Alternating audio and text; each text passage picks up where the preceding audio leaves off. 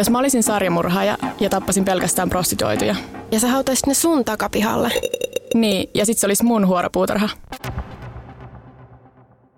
Moi, me ollaan Pauliina ja Justina ja tää on Huoropuutarha. Moi. Meillä on taas horoskooppi ensin. Kyllä, ja tänään vuorossa on leijona. Joo, joka on ilmeisesti kaikista horoskooppimerkeistä eniten huomion kipeä. Oli se, mitä mä luin silleen kuvauksia. Joo, mä luin vähän samansuuntaisia, että ne on tosi niin kuin vahvoja ja määrätietoisia, ne pitää maineesta ja kunniasta. Joo, ja sitten pitää olla silleen huoneesta just se tärkein henkilö koko ajan. Mm. Ja yksi kuvaus, minkä mä luin, totesi, että leijona osaa kääntää muut ihmiset omalle kannalleen. Ja siis mun mielestä tämä sopii suoraan silleen muurahoroskooppiin, vaikka tämä on jostain naisten lehden horoskoopista, mutta ei tarvi edes muuttaa ollenkaan, koska toi kuulostaa just semmoiselle manipuloivalle, joka saa hurmata kaikki puolelleen. Totta. Mä siis, luin- Joo. Joo, kans että leijonat on niinku johtajatyyppiä. Sitten mietit, että okei, no jos leijonissa on niinku, ehkä niissä on keskimääräistä enemmän psykopaatteja, jos nyt vaikka tosi paljon, tai niinku keskimääräistä enemmän Niin. jossain johtaja-asemissa ja Jep. murhaissa ja mitä näitä nyt on. Mutta siis mä en löytänyt mitenkään ihan kauheasti tunnettuja murhaajia, jotka olisi leijonin horoskoopiltaan. En mäkään. Kun mä koitin etsiä, niin kaikissa oli, jos oli ihan listattuna, niin oli vaan kaikki samat. Joo, no mutta siis ainakin toi Elisabeth Bat- Bathory, mitä häntä pitäisi lausua, joka on siis se ö, kreivitär, jonka huhuttiin kylpeneen neitsyyden veressä. Mm. Mutta siis kyllä että kuinka paljon sitä on totta ja kuinka paljon ei. Mutta kuitenkin, se olisi kuitenkin. aika kuuluisa. Joo. Mulla oli toi Clevelandin kuristaja Anthony Sauvel, josta mä teen jakson. Joo, tosiaan. Ja sitten oli Myra Hindley Jep. niistä Moors-murhista. Nummimurhista. Joo, se murhasi poikaystävänsä kanssa viisi lasta Britanniassa mm-hmm. 40-luvulla kai. Joo, aivan nyt se oli 60-luvulla. Ai jaa, no voi kyllä olla, koska mä en ole kirjoittanut ylös, mä vaan heitin arvauksella. Hyvin tehty meidän taustatutkimus. Sitten mulla oli myös John George ha- Haig, Haig, happokylpymurhaaja, Uh. joka tappoi ainakin kuusi ihmistä hakkaamalla ampumalla ja yritti hävittää ruumiit arvaa miten. Happakylvä. Oh. Okei, okay, joo. Mulla oli myös Anatoli Onoprienko, Ukrainan hirviö, josta meillä ei ole vielä jaksoa, mutta jonka, josta mä voisin ehkä tehdä jakson. Mä olin sillä, että on ihan selkeästi Niin on. sun... Mä oon tehnyt semmoista epävirallista silleen Neuvostoliiton hirveimmistä sarjamurhaajista, niin tää voisi olla sitten jossain välissä varmaan jo neljäs siihen listaan. Eikö se ole, koska sulla oli se trilogia Joo, ja joo. menisi jo sitten Jep. seuraavaan. Mutta joo, siinä oli mun ö, löydöt Jep. Leijon horoskoopista. Joo, ei mullakaan oikein ton enempää ollut. Siirrytäänkö suoraan Jeps. varsinaisiin murhajuttuihin? Eli mulla on tällä kertaa semmonen kuin ähm, Estibalitz Carranza. Mä en tiedä yhtään, miten ton pitäisi lausua. Mutta siis a.k.a. jäätelömurhaaja. Liian pirteä nimi murhaajalla. Joo. Ja tämä Carranza oli espanjalais-meksikolainen nainen, joka asui Viinissä Itävallassa, ja se murhasi aviomiehensä Holger Holtzin vuonna 2008. Ja tämän parin avioero oli ilmeisesti juuri astunut voimaan, tai se eroprosessi oli meneillään tai ihan loppu, loppuvaiheilla, mutta Holtz kieltäytyi muuttamasta pois niiden yhteisestä asunnosta. Ja tällä Karanzalla meni sitten vähän hermot siihen, joten yhtenä iltana, kun Holtz istui työskentelemässä tietokoneen ääressä, niin Karanza ampui sitä kolme kertaa päähän, tappaen sen luonnollisesti. Ja se äh, Karanza väitti myöhemmin, että Holtz olisi muuttunut niiden, heti kun ne oli mennyt naimisiin, heti sen jälkeen niin kuin väkivaltaiseksi ja laiskaksi tämmöiseksi. Ja saattoi olla totta tai sitten ei, mutta ehkä se nyt ei kuitenkaan ansainnut tollasta kohtaloa. Niin, ei se ehkä vaikka olisikin laiska, niin siinä vaiheessa sun pitää vaan sitten erota ja muuttaa pois. Tai... Niin, paitsi jos tässä oli se ongelma, että se ei muuttanut niin, pois. niin, no. Mutta ehkä tässä olisi joku toinenkin ratkaisu löytynyt. Joo. Varsinkin kun tämä Karansa sitten paloitteli Holtzin ruumiin moottorisahalla jäätelö, jäätelö, jäätelöliikkeensä kellarissa. Ja ö, mä luin kaksi eri versiota, että toi Karansa olisi sanonut naapureille, että se moottorisahan ääni oli vain ääntä sen uudesta jäätelökoneesta, tai sitten se, että se olisi peittänyt sen moottorisahan äänen jäätelökoneen äänellä. Mm. Mutta joka tapauksessa tämmöisiä selityksiä oli, että joo, joo, toi on mun uusi jäätelökone, kun kuuluu kun on semmoinen moottorisaha. On jäätelökoneet? Mä en ikinä edes miettinyt. Niin, joku semmoinen oikein iso teollinen, Niin. teollisuus. Kai jäätelö. on äänekkäitä, jos sillä, jos sillä voisi peittää moottorisahan, tai jos moottorisaha kuulostaa samanlaiselle. Niin, ilmeisesti. Mä, mä yritin myös löytää tietoa siitä, että missä se Karansa ampui sen Holtzin, koska luulisin, että ne laukauksen äänet olisi myös semmoisia aika kovia, mistä mm. tota, luulisi, että pitäisi vähän selitellä, että mitä on tapahtunut, mutta ilmeisesti silloin, kun se oli ampunut sen miehensä, niin kukaan ei ollut soittanut poliiseja ainakaan tai silleen reagoinut mitenkään. Että Karansa oli myöhemmin sanonut, että se ootti, kun se ampu, oli ampunut sen Holtzin, se ootti ihan niin kuin paniikissa, että okei, no mitä nyt tapahtuu, ja se jää varmasti kiinni, ja joku on varmasti kuullut ja soittanut poliisit, ja niin. sitten mitä ei tapahtunutkaan. Mutta onhan siinä myös se, että jos sä kuulet jotakin, mikä kuulostaa sun mielestä niin kuin aseelta, niin ethän se välttämättä, tai ainakin mun eka reaktio olisi ollut silleen, ai mikähän toi oli, ja sitten vähän epäilee ja olla silleen, niin. mä olin varmaan väärässä, että joku auton pakoputki tai joku, niin. tai eikö se sellainen perusselitys? Joo, joskus sanotaan, niin kuin, että kun on tottunut siihen, miltä, tai yleensä on tottunut siihen, miltä niin kuin aseen laukauksesta kuulostaa vaikka elokuvissa TV-sarjoissa. Niin. Että kun oikeasti oikea aseen laukaus niin se ei kuulosta yhtään NS-idolta, niin. koska se kuulostaa ihan erilaiselta. Niinpä. Öö, joka tapauksessa paloiteltuaan ruumiin Karansa säilöi palaset sementtiin ja piilotti ne kellarissa olevaan suureen arkkupakastimeen. Ja se myös käytti ilman raikastajia peitäkseen sen ruumiin hajun. Eli pakastia laittoi sementtiin ja semmoisiin pienempiin astioihin ilmeisesti. Ja mä luin vähän eri versioita, että se laittoi johonkin jäätelöastioihin niitä ruumiin osia tai johonkin semmoisiin pienempiin vaan ja sementtiä päälle. Ja... Joo, siis tämä, tämä menee niin kuin siinä vaiheessa yli, että mä oon jotenkin silleen, mä, no, melkein, mutta siis mä voisin ymmärtää, että joku, joka on psyykkisesti silleen se, mitä tasapainossa saattaa jossain riidan päätteeksi vaikka sille surmata jonkun. Mutta sitten kun nämä menee silleen, että joo, että mä palottelin sen ja sitten mä säilöin sen pieniin laatikoihin ja sitten mä vaan annoin sen olla siellä mun pakastimessa. Mm. Niin siinä vaiheessa mä oon silleen, sä et voi olla enää niin kuin sille henkisesti tasapainossa mitenkään. Kuulettaa tästä vaan paranee. Voi ei. ja joo, se Karansa oli tosiaan sanonut, että se Holtz ei ollut suostunut muuttamaan pois, vaikka Karansalla oli ollut jo uusi poikaystävä. Manfred Hinderberger. Mm. Ja tämän Hinterbergerin ja Karansan suhde ei päättynyt yhtään sen paremmin kuin se Karansan avioliittokaan. Okay. Ja marraskuussa 2010, eli semmoinen suunnilleen kaksi vuotta sen Holtzin kuoleman jälkeen, niillä oli ilmeisesti ollut humalainen riita liittyen Karansan epäilyihin Hinterbergerin uskottomuudesta. Ja kun tämä mies oli sammunut kautta mennyt nukkumaan, ja sitten Karansa oli kattonut sitä siinä ja ajatellut, että se siinä vaan kuorsaa ja nyt mulla meni oikeasti jumalata hermot tähän jätkään ja päättänyt, että se mies ansaitsi saman kohtalon kuin Holtz. Ja se Karansa ampui poikaystävänsä neljä kertaa päähän. Öö, ja tähän väliin vähän siitä, että moni lähde mainitsi, että se Karansa olisi todella palavasti halunnut tulla äidiksi ja halunnut lapsia. Mm. Mikä ilmeisesti ei sitten kummankaan miehen kanssa – se lapsenteko ei ollut onnistunut. Ja tätä sanotaan myös yhtenä syynä siihen, miksi Karansa niin kuin aina kypsyi näihin molempiin miehiin. Ja sitten niin kuin toisen kanssa tuli ero, ihan avioero ja toisen ilmeisesti pelkäsi, että se mies pettää. Mm.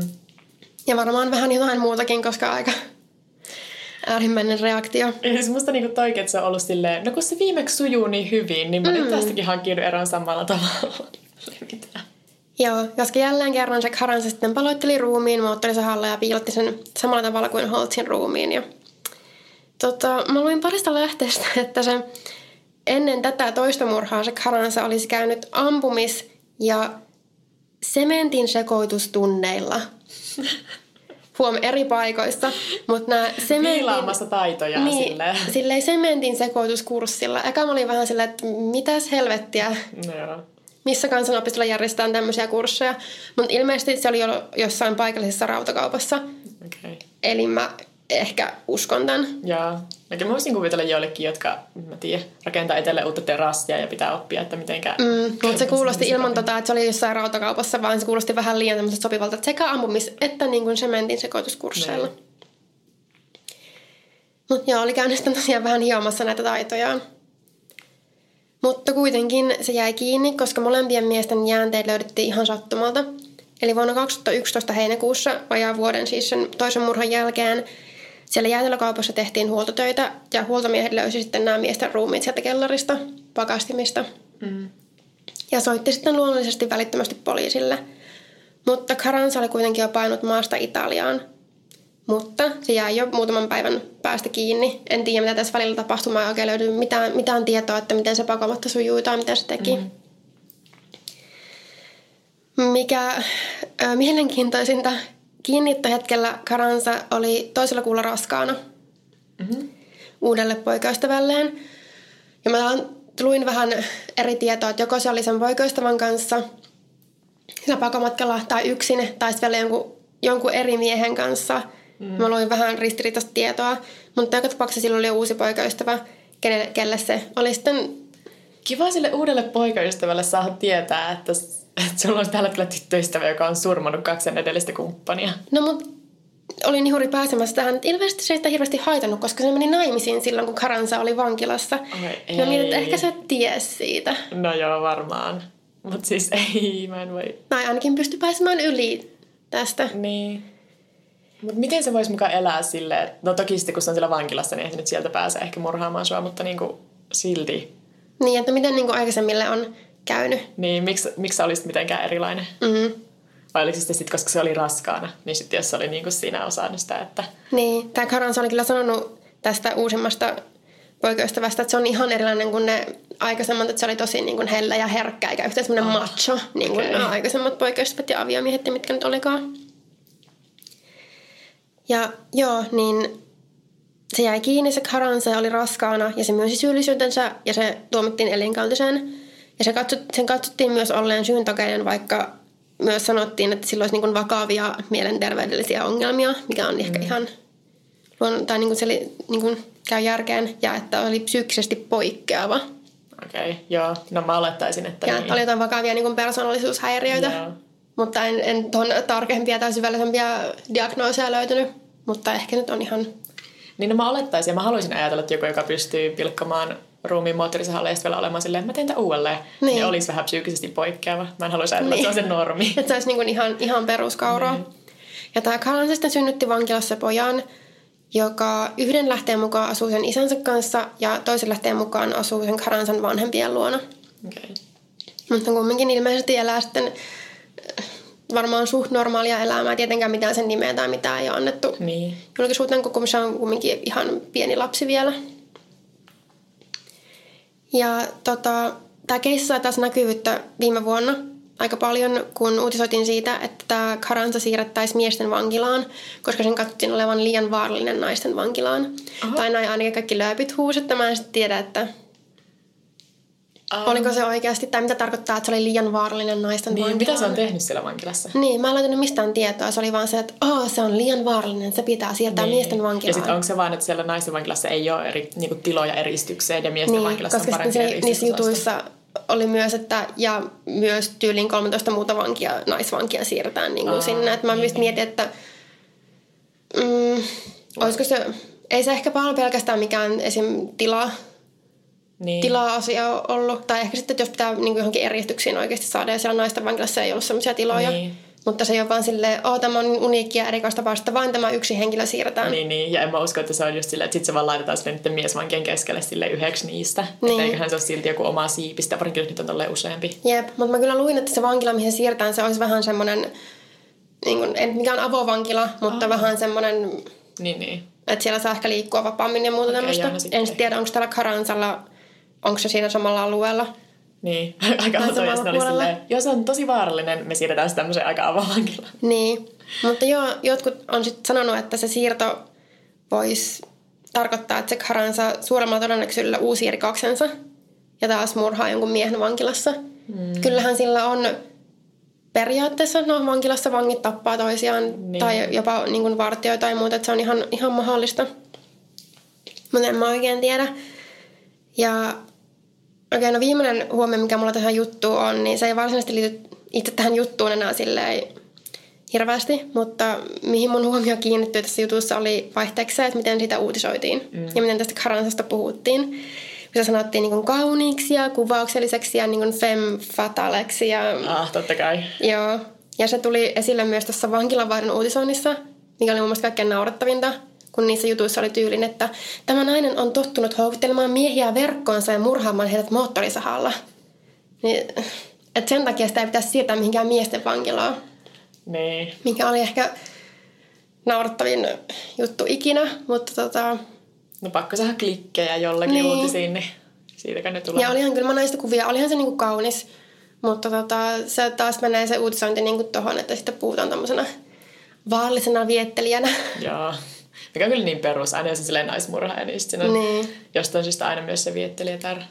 Tai tosi usein ainakin. Mm. Oliko siinä? Joo.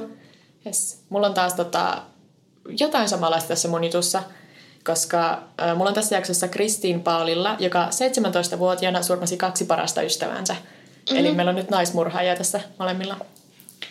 Ja siis mä ajattelin ensin kertoa tämän silleen mysteerityyppisesti, mutta kun mä lähdin kirjoittaa tätä siihen muotoon, niin siitä tuli vaan silleen ärsyttävä. Niin spoilataan tää sille tähän alkuun, että tosiaan tää päätyy murhiin. Oikeasti. Joo, ei varmaan tässä podcastissa olisi En arvannut. olisi ikinä arvannut. Joo. Mutta Kristin syntyi vuonna 1986 Long Islandilla New Yorkissa. Ja Kristinen isä kuoli Kristinen ollessa vain kaksivuotias. Se oli joku työpaikkatapaturma, vähän semmoinen friikki-onnettomuus. Joo. Ja sitten menetettyään kumppaninsa Kristinen äiti alkoi käyttää reilusti päihteitä ja menetti lopulta lastensa huoltajuuden.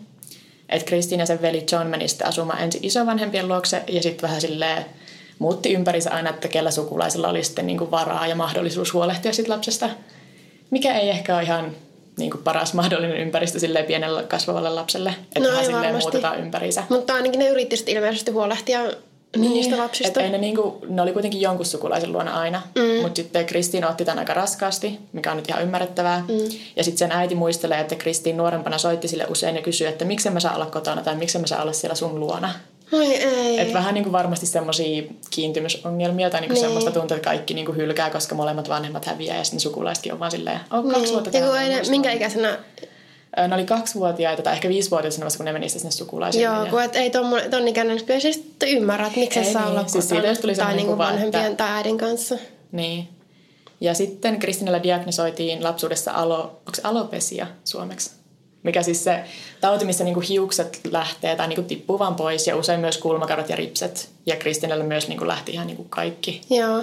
Mä en kyllä ole varma, mikä se on suomeksi. Ja kun mä oon kirjoittanut tähän vaan alopesia ja sitten mä rupesin miettimään, että... Joo, mutta mä tiesin, mitä se tarkoittaa, mutta mä en sitten tiennyt, niin kuin, Joo. että... No mutta joka tapauksessa se, että siltä putosi niinku kaikki hiukset ja kaikki pois. Ja koska lapset on kamalia, niin Kristineä kiusattiin koulussa sitten tosi rankasti tästä, Joo. et, koska se joutui käyttämään niinku peruukkia ja sen perukit ei sitten ollut ehkä niinku mitenkään parasta laatua. Niin sitten ne oli niinku selvästi tosi semmoisia niinku ilmiselviä niin sitten siltä oli revitty peruukkia päässä ja kiusattu ympärissä, että sillä oli myös sellaiset perinteiset nörttilasit, eikä sillä ollut varaa semmoisiin merkkivaatteisiin niin kuin niillä muilla lapsilla. Niin se oli semmoinen oikein perinteinen asema, että sitten kiusataan, koska on erilainen. Niin, lapset on kamalia. Joo. Ja sitten tässä mä taas niin mä tunnen sympatiaa tätä Kristineen lapsena kohtaan. En sitten niin kuin siihen, kun siitä tulee mm. sitten murha. Ja musta tuntuu aina, että mä kirjoitan näistä semmosia nyyhkytarinoita, mutta siis Niin, mutta onhan toi niinku oikeasti... niin, ja eihän se tuossa vaiheessa ole tehnyt mitään pahaa Niin. vielä. Ei se ja se on tosi mitään tommoista. Joo, mutta sitten kun Kristin on 15, niin se äidin elämä on taas vähän paremmalla tolalla ja lapset pystyy muuttamaan takaisin luokse Teksasiin. Ja tämä maisemanvaihdos tuntuu tekevän hyvää Kristinelle, nimittäin se saa ystäviä ensimmäistä kertaa ikinä. Rachel ja Tiffany on Kristineä vuotta vanhempia, mutta ne ottaa Kristinen silleen siipiensä alle. Ja siis nämä kaksi tyttöä on semmoisia perinteisiä suosittuja tyttöjä, niin kuin oikein semmoisia amerikkalaisia high school niin kuin homecoming queen, semmoisia niin kuin, ne ei harrastanut cheerleaderingia, mä olin silleen, niistä, kun katsoin niitä kuvia, niin silleen arvaisi, että nämä on varmaan silleen koulun suosituimmat tytöt. Ja sitten se ehkä, niin kun se hengaa suosittujen tyttöjen kanssa, niin se auttaa niin siinä, että se sopeutuu paremmin sinne joukkoon muutenkin. Ja sille sen lopulta äänestetään, oot mihinkä mä oon kirjoittanut se. Joo, vuonna 2003 sen koulukaverit äänestää sen Miss Irresistible, eli Miss vastustamaton, vastustamaton palkinnon saajaksi jossain, varmaan kevätjuhlasta jossain. Okei. Okay. Niin kuin oikein semmoinen rumasta ankanpoikasesta juutseneksi tarina. Mm. Tai niin kuin, mä Tähän mennessä. Joo, ja siis, kyllä, siis sitä on paljon kuvia, niin kyllähän siinä on laitettu vierekkäin se, kun sillä on semmoiset nörttilasit ja ruma perukki ja sitten niin ei meikkiä ollenkaan ja sitten se silleen voittamassa sen palkinnon, niin sitten se on semmoinen, no nätti. Mm. Ei se ikinä mun mielestä ollut sille hirveän rumaa, koska sillä oli vain niinku huonot lasit ja huono perukki ja silleen. Ja sitten mm. se vaan oppi meikkaamaan ja se näyttää hyvälle. Mutta sitten tulee hyvä tarina. makeover. Joo. Ja samana vuonna, kun Kristin voittaa tuon palkinnon, niin se alkaa seurustella ensimmäistä kertaa. Sen poikaystävä on Christopher Snyder, ja Christopher oli kaksi vuotta vanhempi, ja sillä oli pahan pojan maine siellä kaupungissa, ja se käytti reilusti huumeita. Jotenkin oikein tämmöinen klisäinen. Niin on. Mutta sitten ö, se oli tosiaan semmoinen tunnettu paha poika, niin sitten Kristinen äiti ja sitten nämä myös sen uudet ystävät vähän niin kuin paheksuu sitä parisuhdetta. Ne on sitä mieltä, että tämä ei ole niin kuin ollenkaan hyvä ja että Kristin saisi jotain parempaa. Mutta Kristin on tosi rakastunut ja se ei niin kuin halua uskoa näitä. Ja sitten myöhemmin sekä Kristinen perhe että Christopherin perhe on kertonut, että se suhde oli tosi epävakaa ja molemmat käyttäytyi toisien kohtaan väkivaltaisesti ja manipuloivasti. Et monessa lähteessä puhutaan paljon siitä, että Christopher olisi ollut väkivaltainen, koska sillä oli aiempaa väkivaltatausta ja se oli nimenomaan semmoinen no paha poika, huonosti käyttäytyvä. Mm. Mutta sitten mä luin haastattelu, jossa Christopherin vanhemmat sanoivat, että Kristiin oli äärimmäisen mustasukkainen ja muun muassa kerran suuttuessaan oli viettänyt yön niiden perheen etupihalla ja uhannut tappaa koko perheen. Wow. Että ei se, niinku, se Kristin ollut mikään semmoinen hiljainen kärsivä uhri, vaan niin. ne oli molemmat ollut niinku, tosi... Ihan yhtä jotenkin. Niin, että ainakin sille henkistä väkivaltaa molemmilta puolilta. Että ne on tasapuolisen kauheita ollut toisilleen. Ja niin kuin selvästi ei mitenkään hyvä pari. Ja niin kuin kaikki niiden ympärillä oli ollut silleen, että joo, teidän pitää erota. Mutta joskus käy silleen, että kun kaikki ympärillä on sitä mieltä, että teidän pitää erota, niin sitten ne vähän niin kuin kääntyy silleen, että me vastaan maailma. Niin, ja sitten sit niin tosi enemmän. romanttista sitten. Jep. Ja vuoden 2003 kesällä Kristin alkaa etääntyä noista sen kahdesta ystävästä. Ehkä osittain sen parisuhteen takia, mutta myös siksi, että se Rachel ja Tiffany valmistuu koulusta, kun taas Kristinillä on vielä vuosi jäljellä. Ja Rachel ja Tiffany oli vuokrannut kesäksi yhteisen asunnon. Ne oli päättänyt pitää vielä semmoisen viimeisen villin kesän ennen yliopistoa. Ne oli molemmat töissä samassa baarissa. Ja se baari oli vissiin strippibaari, mutta ne oli niinku tarjoilijana siellä, että ne ei niinku strippannut. Mutta okay. kuitenkin sille mä voin kuvitella, kun sä vielä baarissa töissä ja sä haluat viettää semmoisen viimeisen villin kesän, niin ne ilmeisesti biletti sillä aika paljon. Ja sitten kun ne asuu kahdestaan siinä asunnossa ja Kristin asuu vähän kauempana ja sillä oli eri työpaikka, niin sitten se vähän niin kuin ajautui varmaan erilleen. Että monessa artikkelissa sanottiin, että Kristinalla oli tylsä työ kaupan kassana verrattuna siihen, kun nämä oli sitten jossain strippibaarissa Niin. Ja sitten ne ajatuu sille erilleen ihan luonnollisen, luonnollisesta syystä mun mielestä, mutta sitten tämä tarina ottaa aika villin käänteen. Nimittäin kesäkuun 18. päivä vuonna 2003 Kristin ja Christopher saapuu sinne Ratselin ja Tiffany asunnolle, missä viettää iltaa myös Tiffanin poikaystävä Markus ja Markuksen serkku Adelbert, jonka nimi, nimi on varmaan Onko vaan Adelbert? No, toivottavasti. Kuitenkin Rachel avaa oven ja ilmeisesti heti asunto astuttuaan Kristin alkaa ampua kaikkia neljää nuorta. Uh-huh. Sieltä, siellä oli merkkejä kahdesta aseesta, joten on todennäköistä, että myös oli, sillä Christopherilla oli ase. Mutta kaikkia neljää nuorta oli ammuttu useaan kertaan.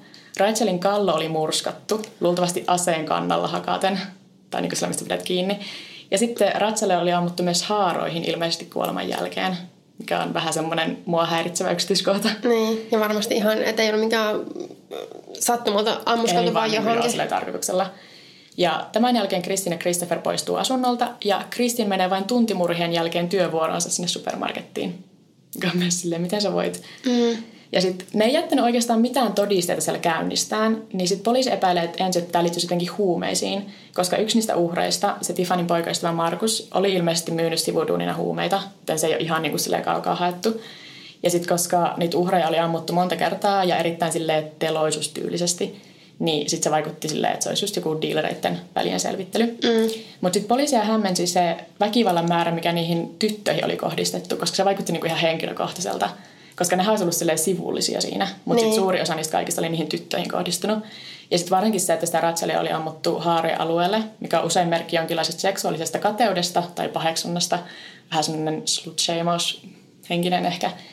Ja niin kuin, se oli semmoinen yksityiskohta, mitä ei tapahtuisi jossain huumediilerien välien selvittelyssä. Niin, että mitä syytä niillä olisi. Niin. Varsinkin, jos se pystyttiin määrittämään niin kuin selvittämään, että se oli kuoleman jälkeen. Vasta Joo, siis ainakin yhdessä artikkelissa mainittiin, että se olisi ollut niin. Niin, jotenkin tuntuu, että ei siinä olisi mitään järkeä tuossa yhteydessä sitten. Niinpä, ja miksi olisi ollut niin paljon niihin tyttöihin kohdistuvaa väkivaltaa, niin. jos oli kuitenkin se Markus, joka oli se tunnettu diileri. Mm.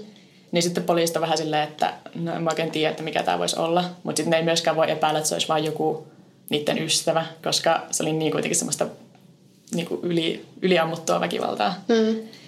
Ja mitään syyllisiä ei sitten löydy. Että Kristin ei ikinä edes haastatella tästä, koska ne oli ö, kattonut sen tyttöjen puhelin, niin kuin, ne on puhunut viimeisen 48 tunnin aikana, ja ne haastatellut vain niitä ystäviä, ja Kristin ei ollut yksi niistä.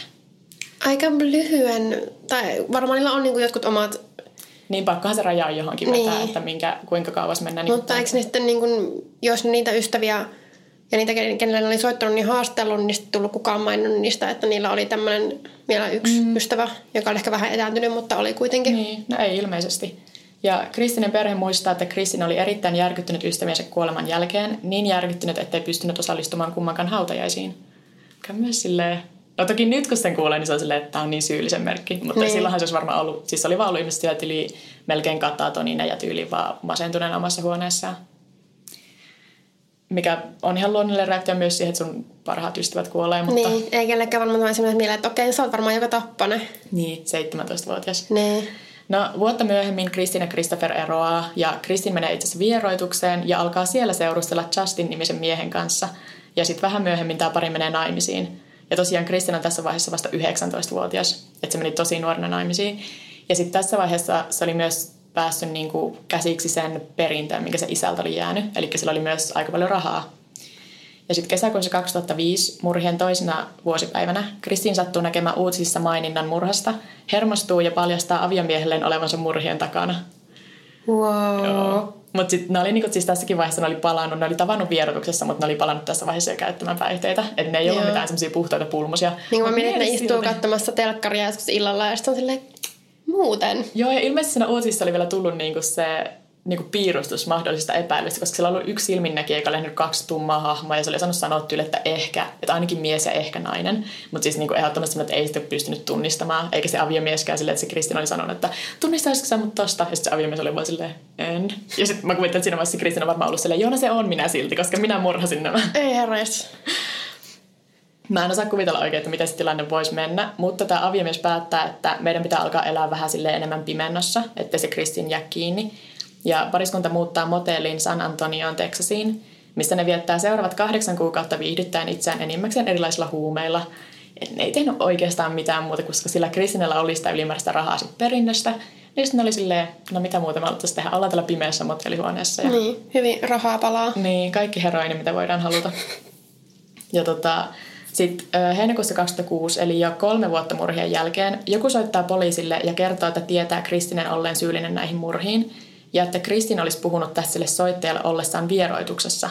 Mikä siis kuulosti ihan siltä, että se olisi sen aviomies Justin. Mm. Mutta sitten myöhemmin varmistettiin, että soittaja ei ollut Justin. Että ainakin New York Times oli silleen, että poliisi olisi varmistanut, että se oli joku toinen, joka soitti sen vihjeen.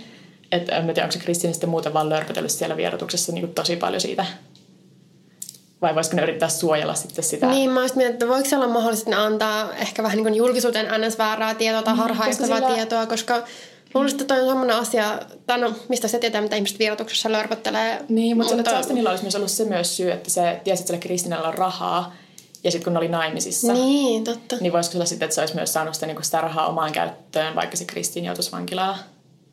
Ja en tiedä, mun mielestä silloin olisi ollut kaikki syyt niin kuin kertoa, mutta sitten ainakin siinä artikkelissa, minkä mä luin, niin sanottiin, että poliisi vahvisti, että se oli joku muu. Joo, Mut mutta oli... miksi se olisi sitten vasta noin myöhään, tai mm. vielä ottanut noin pitkään, kun se olisi ilmoittanut Niinpä. poliisille siitä?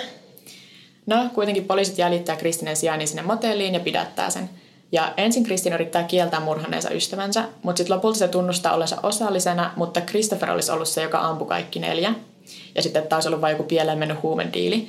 Mutta sitten kuitenkin se Kristinen aviomies Justin sanoi, että silloin kun Kristin aiemmin tunnusti, niin silloin se oli sanonut itse ampuneensa ainakin molemmat tytöt ja ollensa itse se, joka hakkasi vielä hengissä ollen Rachelin kuoliaaksi, mikä on toinen yksityiskohta, jossa niiden niin tarinat poikkeaa koska siinä Kristinen versiossa on Christopher, joka hakkaa sen. Mutta sitten tämän aviemiehen Justinin tarina, niin se mätsää kaikkien paikalta löytyneiden fysikaalisten todisteiden kanssa, mikä tekee siitä uskottavamman version. Mm. Et niinku, musta tuntuu, että se on ehkä se tosi tarina, koska se Kristin on luultavasti kertonut sille aviomiehelleen sen oikein alkuperäisen version ja sitten poliisille vähän semmoisen siloitelun, koska totta kai sä teet silleen, niin. sä et halua jäädä kiinni. Mutta sitten Kristina ja Christopheria vastaan nostaa murhasyytteet, mutta Christopherin olinpaikka on tosiaan vielä epäselvä. Ja sitten noin kuukautta myöhemmin poliisi saa vihjeen, että Christopher olisi tappanut itsensä ja sen osittain maatunut ruumis löytyykin maastosta läheltä aluetta, jossa oli viimeksi nähty. Mutta se oli ilmeisesti mur, niinku, tappanut sen jo ennen kuin Kristina ja oli niinku, pidätetty. Joo. Et se ei välttämättä ollut mikään semmoinen että apua jään kiinni. Niin, vaan se että se olisi saanut tietää tuosta epäilystä tai nähnyt jotain, en tiedä uutisoitinko siitä vielä. Siis ilmeisesti oli ollut niin aikaisin, tai niin, että se ruumis oli ollut niin maatunut, että se oli jo niin kuin, ennen kuin oli edes ollut missään okay. Että se oli, Christopherkin oli jatkanut niin kuin huumeiden käyttöä tosi rankasti ja sitten se oli ottanut yliannostuksen. Niin sitten on myös vähän se, että oliko se edes niin kuin tarkoituksellinen itsemurha mm. vai vahingollinen.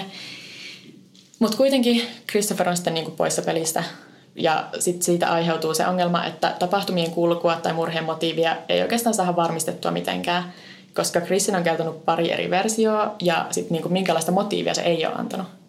Että miksi se murhasi nämä kaksi sen parasta ystävää on niinku musta kiinnostavin kysymys tässä. Joo. Et Rachelia oli ammuttu haaroihin sen kuoleman jälkeen, tosiaan, mistä mä sanoinkin jo. Niin sitten on yksi teoria, että se Rachel ja Christopher olisi jossain välissä vähän flirttailu. Ja sitten koska Kristina kuvailtiin erittäin mustasukkaseksi, niin olisiko sitten siinä ollut joku motiivi, että se pelkäs, että se, sen entinen paras ystävä vie sen poikaystävän tai jotain. Tuommoinen vähän tälleen yleistään, kun nuoret naiset tai niinku tuommoiset tieton ikäiset, jos tekee tuommoisia murhia, niin tosi usein on varmaan jotakin, tai voi olla tuommoisia syitä taustalla, että niin on mm. kateellinen tai mustuskunnan poikaystävästä tai muuta. Mutta mä mietin kanssa, kun sä puhuit siitä, että kun ne oli niin kuin, eli yhdessä ne kaksi muuta tyttöä siellä kämpässä ja niin oli samassa työpaikassa ja biletti ja sitten mm. se oli etääntynyt se. Joo, no koska se just kanssa, että sillä oli lapsuudessa ne kokemukset siitä, että kaikki sen perheenjäsenet hylkää sen. Niin.